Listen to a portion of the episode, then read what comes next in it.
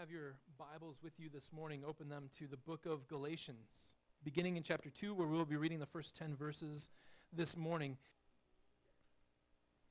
As we are working through uh, some historical figures in Christianity, it was, um, I think, a good idea this morning to start with a quote from one that we just learned about in Sunday school, a man uh, who has been so influential in the church, Augustine. Augustine wrote, Mighty Father, or excuse me, he wrote, uh, It was quite competent for the apostle to say, and to say rightly, Be imitators of me, as I also am of Christ.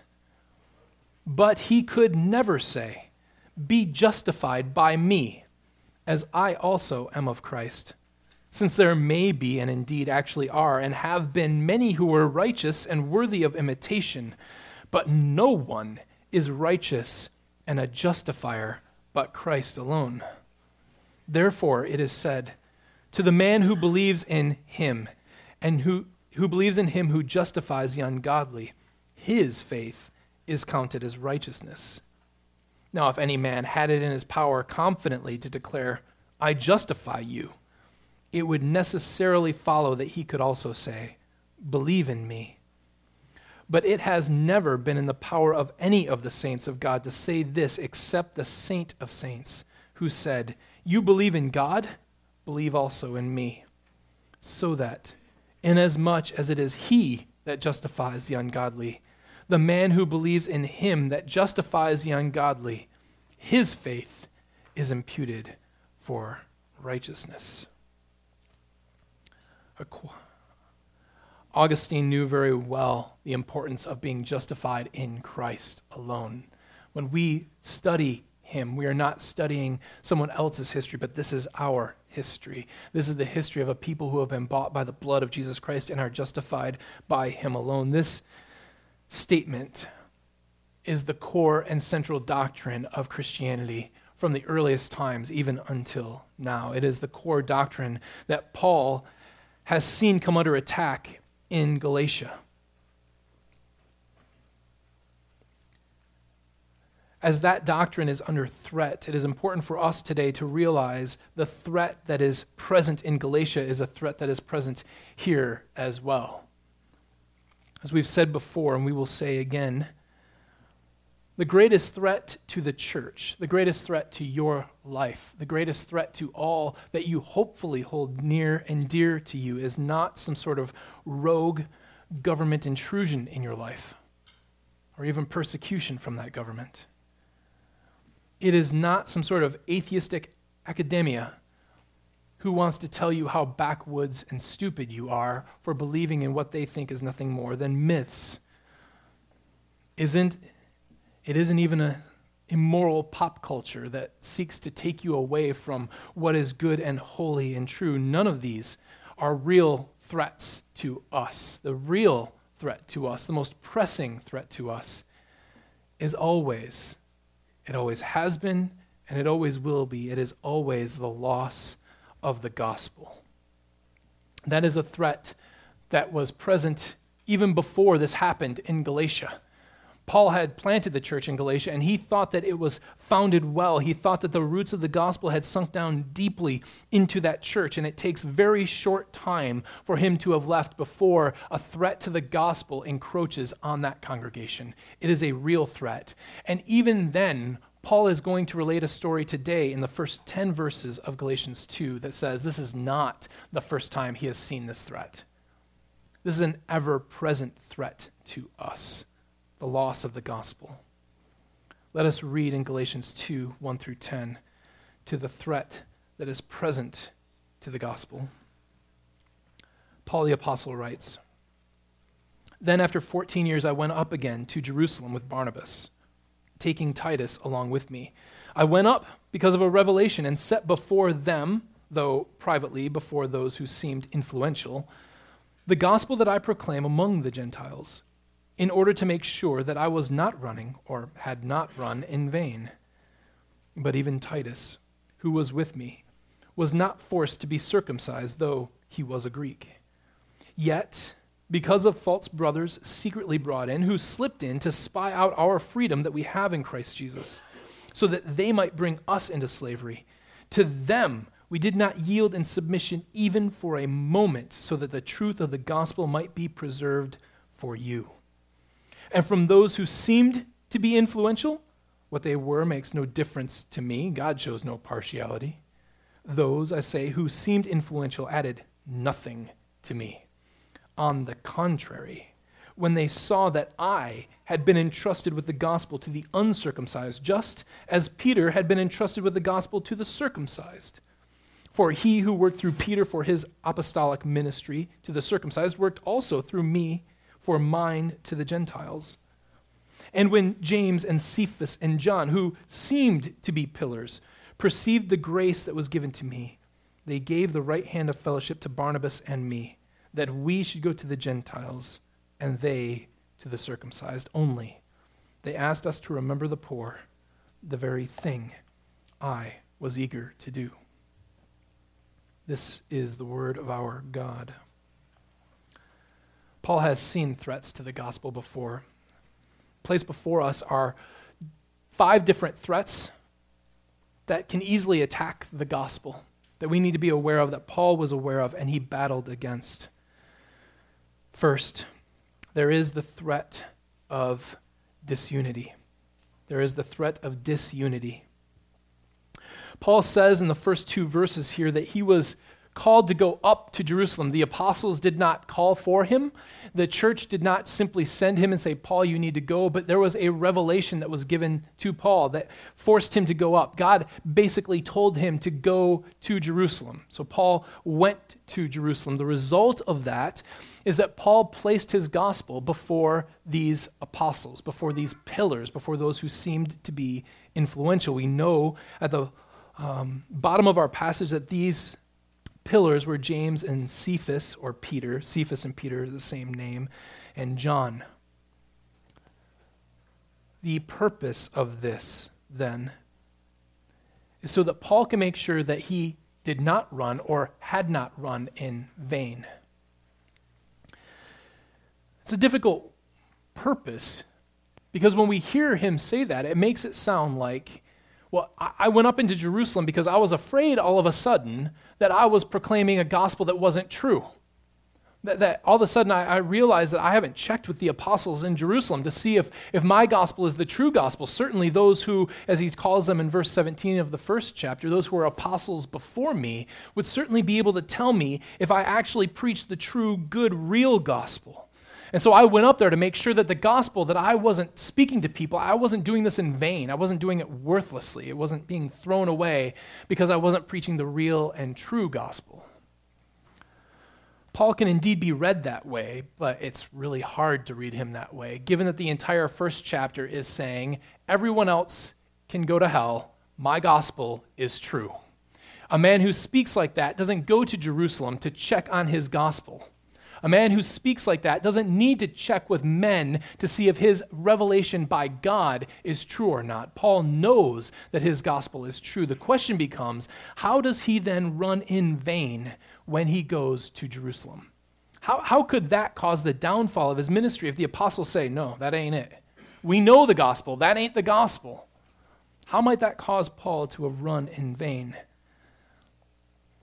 Imagine that you are in a small town and there's a small dam and the dam begins to leak and the townspeople run down and you're slowly plugging those leaks. It is good and important work and you know that you need to plug those leaks and you are working very feverishly on it. But on the far right side of that dam, you can see that the embankment is starting to give way and you see that it's going to crumble. And if that crumbles, then all of your work plugging those holes will be literally washed away. That doesn't mean because your work will be washed away that it wasn't necessary work, that it wasn't good work, that it wasn't true work. But it does mean practically it will not withstand the flood that will come. Paul goes up to Jerusalem not because he thinks that he hasn't been preaching the gospel correctly, not because he wants to double check and make sure that he has got it right. He is wanting to go up to Jerusalem simply for practical matters. If he is in disunity with the apostles who are there and with the church that is there, the problem in Galatia will not be isolated. The problem will spread. The disunity will spread. Paul's work on the missionary field will be slowly rolled back and undone. Much of the progress that he made will be empty and it will be in vain. Paul goes up there not to ensure that he is true, not to ensure that the gospel is right, but to ensure that all of the principal leaders see eye to eye, that there is unity about what the gospel is. He sees here the threat of disunity.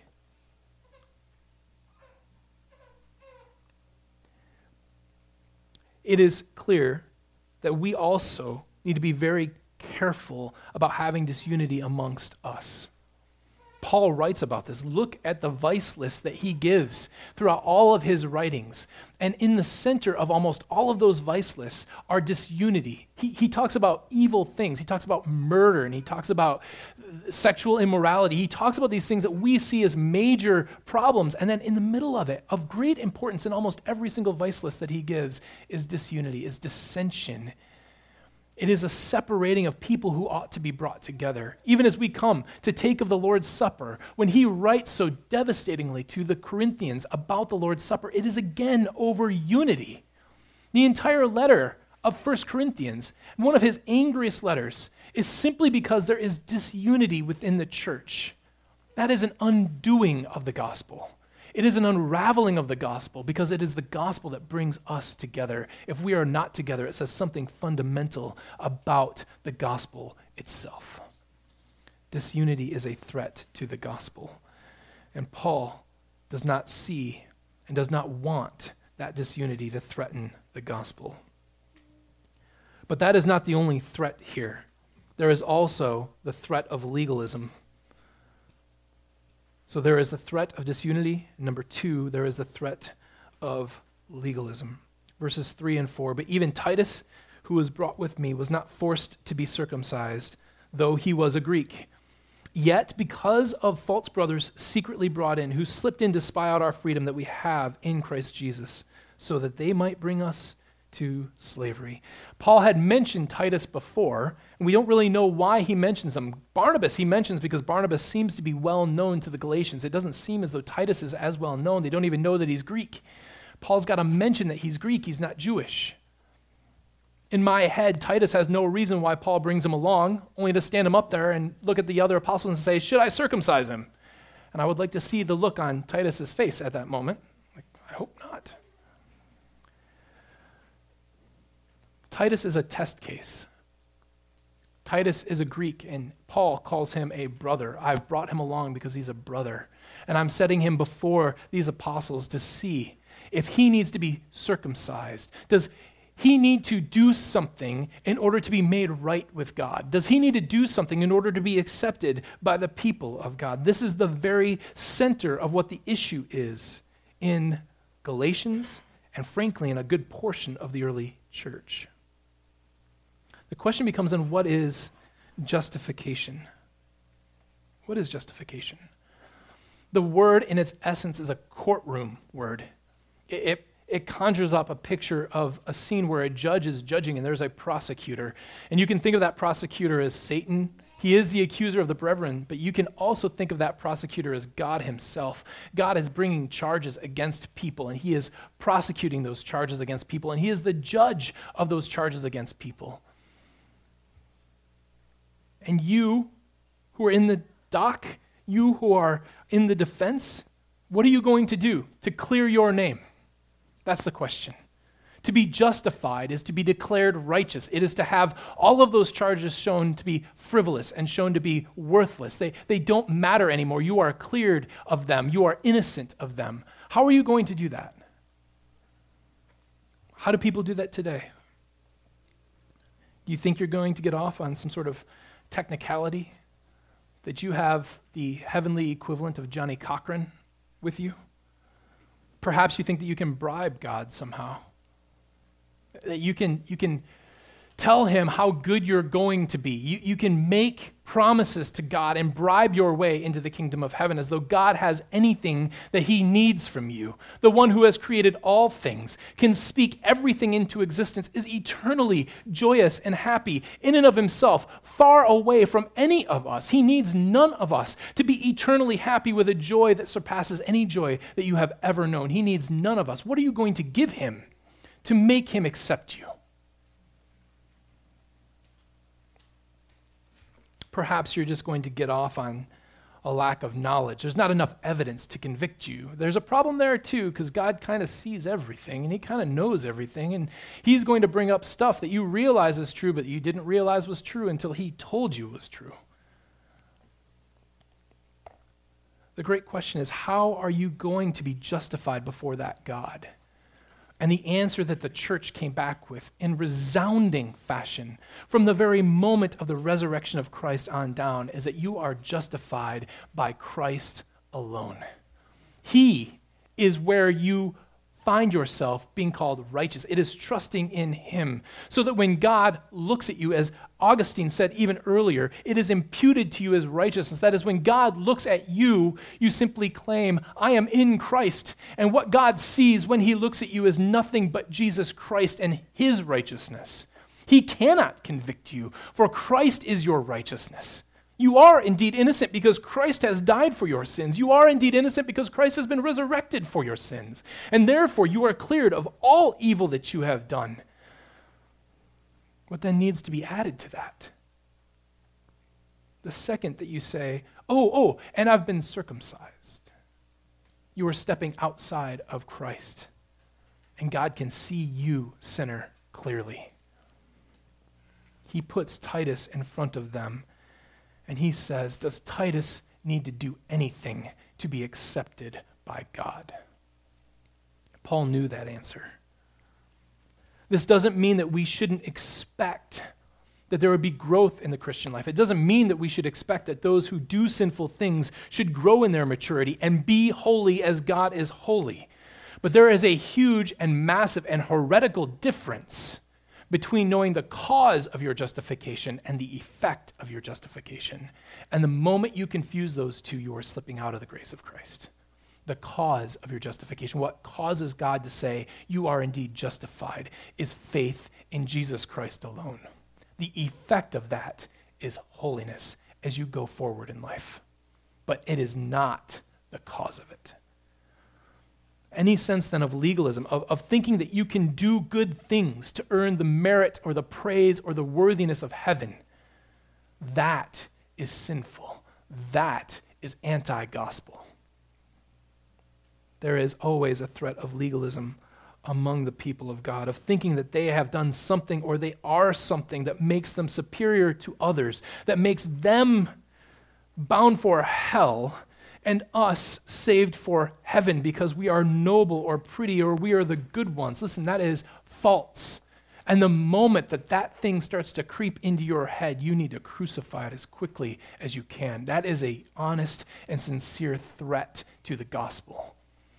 You do not get to stand up like the man in Luke 18 and, proclaim, even give thanks to God and say, I'm glad that I am not like that man you need to repeatedly be the one who beats your breast and say, Have mercy on me.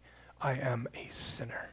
You are saved by grace. There is a great threat of disunity in the church. There is a threat of legalism in the church, but there is also, ironically, a threat of unity within the church.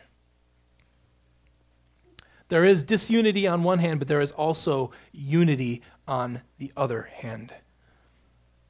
Listen to verse 5. The center of this passage is verse 5. To them, to these false brothers who were secretly brought in, to them we didn't yield in submission for even a moment, so that the truth of the gospel might stand with you.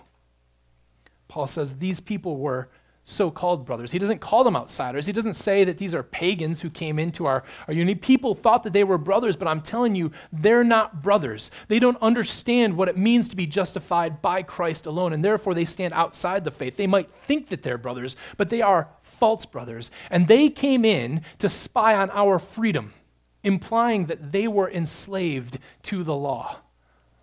And they came to see why it is that we are free, and then to put us into submission to them, to put us into slavery to them. They are false believers. It would be easy then for the pillars to have looked at Paul and said, Listen, Paul, you might not like these guys, but they're good Jewish men.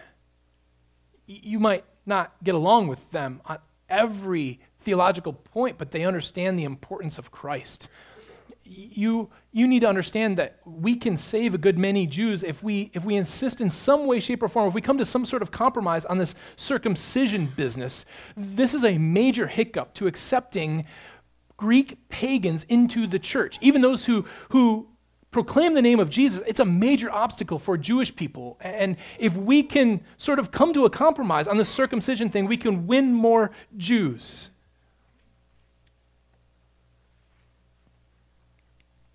There's an easy appeal here to numbers. You can appeal to tradition. You can say, Paul, listen, for, for centuries, man, the people of God have been circumcised. We should continue to circumcise the people of God. They could appeal to tradition, they could appeal simply to efficacy. This makes all of our jobs easier. Everyone will get along. There, there won't be this, this disunity within the church. You came here because you wanted to unify us, but, but you're causing disunity within the church. This exclusive way of thinking is splitting people aside. And Paul would say, You're right, it does split people aside because this is about the truth of the gospel. The only thing that people want from others today is inclusivity. We need to be accepting of all people. And Paul says we absolutely can't. Paul is incredibly, incredibly pro unity. He wants churches to be unity. We already talked about how important unity is to Paul, but that unity must and has to flow from the gospel. Anyone who would wish to change the gospel, to manipulate the gospel in an effort to promote unity, is doing the same thing as a man who wishes a river to return to its source. It's not going to happen.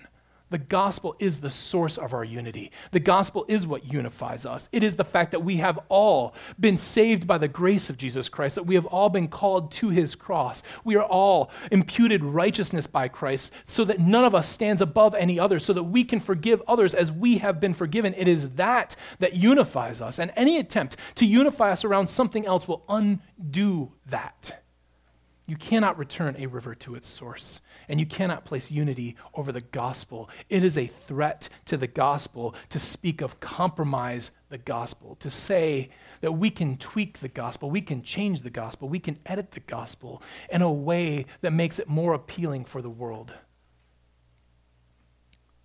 It is perfectly okay. Perfectly okay. As a matter of fact, it is necessary to upset the world with the gospel. You are not to upset them with other things. Don't be rude. Don't be arrogant. Don't be nasty. Don't be mean. Don't be self satisfied or repugnant to them. But by all means, preach the gospel to them. If they are offended by the gospel, then they are offended by the gospel. But Paul says you cannot give up the gospel.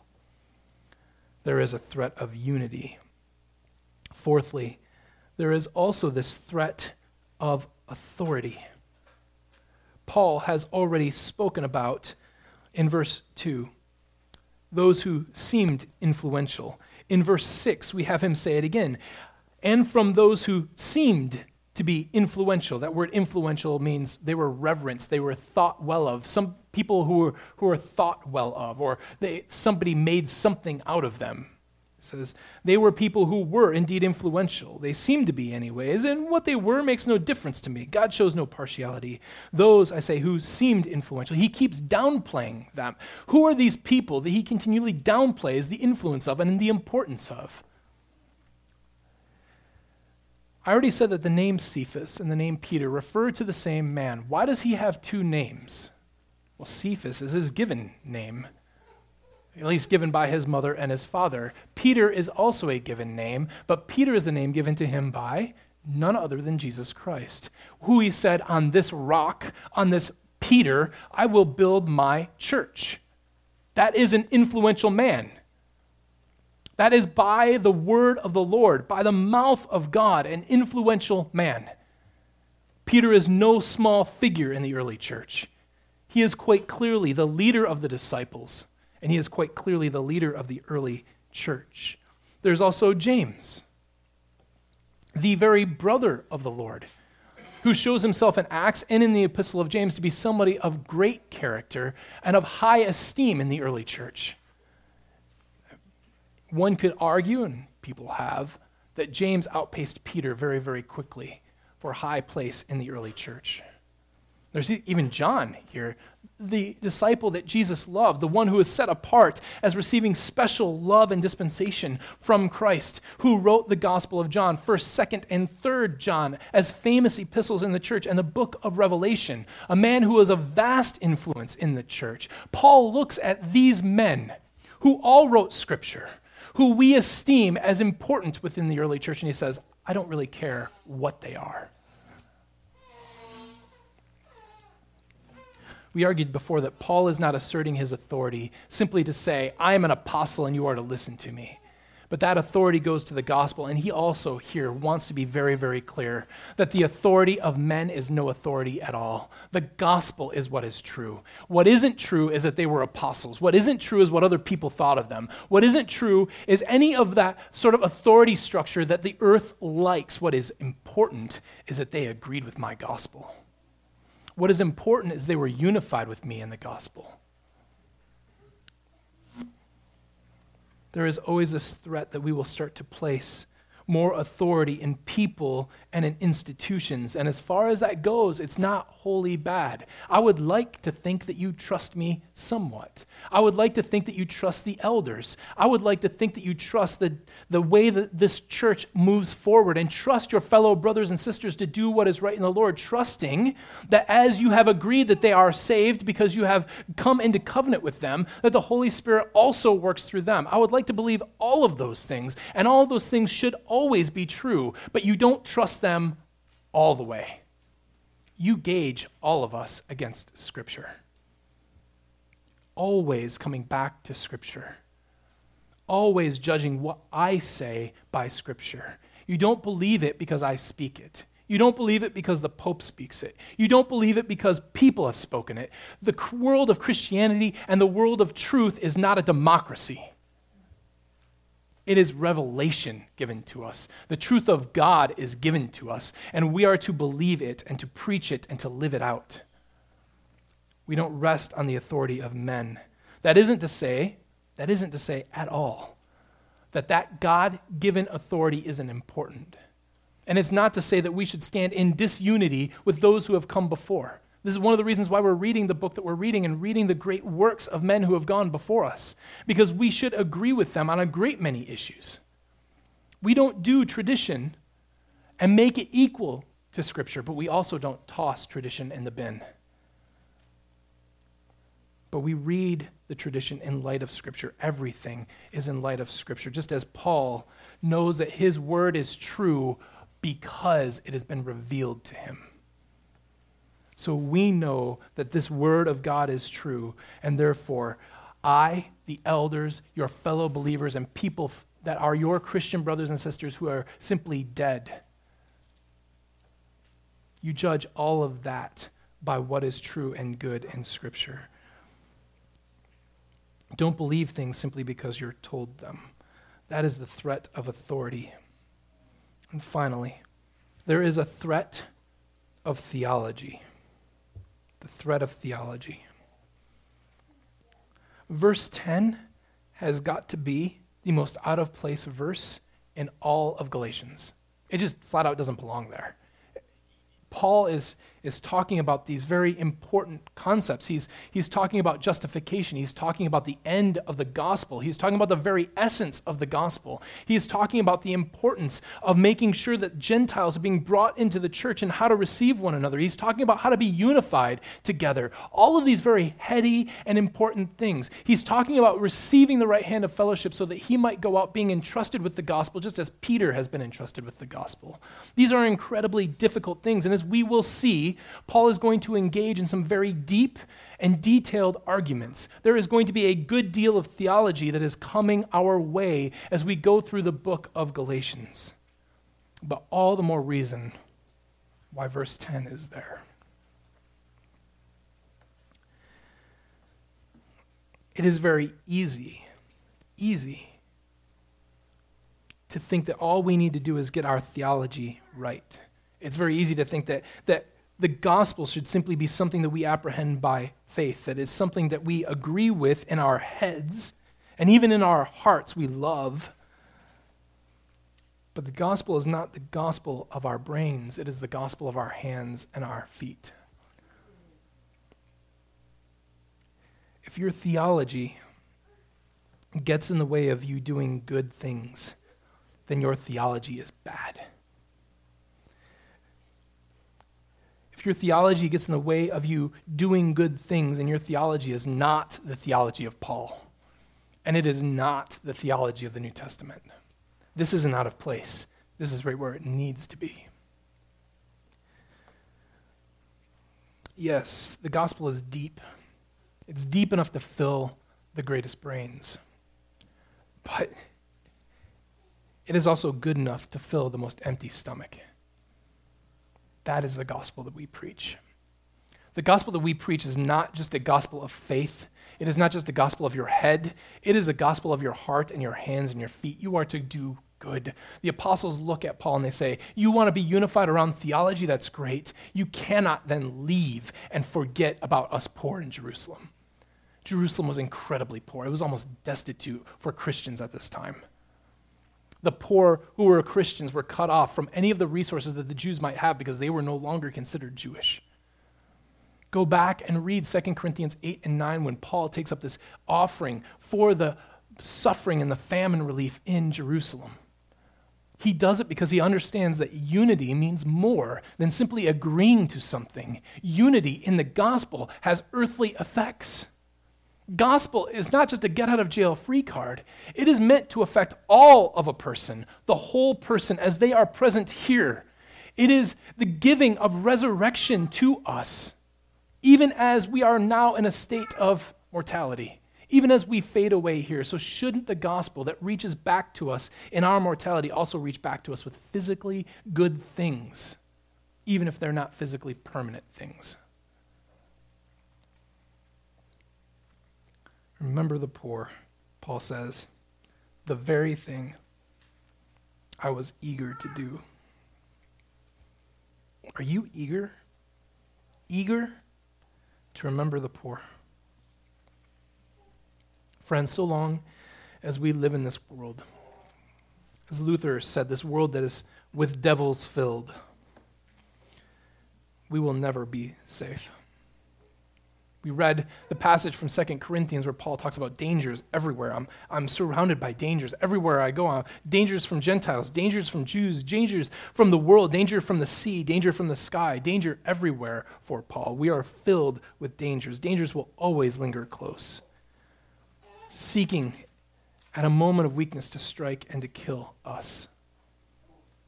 Our enemy desires our downfall and let it be known, he is powerful and mighty. If then we were on our own, we would indeed be helpless against him. And even in that, our greatest threat is not from his power, but of our own proclivity to sin. Our greatest threat is not from Satan himself, but from our own hearts that constantly talk to us to pull us away from the gospel. Our jealousy and envy will seek to rip us apart in our unity. Our pride will set ourselves up as arbiters of truth. Our desire for worldly fame will seek out numbers and compromise of the gospel. Our deep thoughts would seek to nullify the importance of God's provision for our own physical bodies and his provision of good things for us that we might share them with others. These threats, these are not threats from the outside. They're not threats from governments. They're not threats from pop culture. They're threats from inside. How can we stand against these things? How can we not only not only battle a raging Satan, but also our own quieter sins? We have only one hope, and that is Christ alone. The good news that Jesus Christ justifies those who believe in him. Believe in this gospel, hope in this gospel, and then there is no threat, no threat in heaven or in hell that can undo you. For our God is indeed a great God, and his gospel is powerful and mighty. Let us pray. Father God, you are kind and good to us. And we are thankful, thankful that that kindness and goodness allows us to escape from your wrath and your anger, which is deservedly against us in our sin. We are thankful for our Lord Jesus Christ. We are thankful that he died for our sins, that he was raised because he was holy and righteous himself, and that by trusting in him, our debt to you, the wrath that you have against us, is something that we no longer have to face. We are happy then this morning to sing praises to him, for there is no one else to sing praises to. We are happy to proclaim you as a great God, for you are indeed merciful beyond mercy and gracious beyond grace.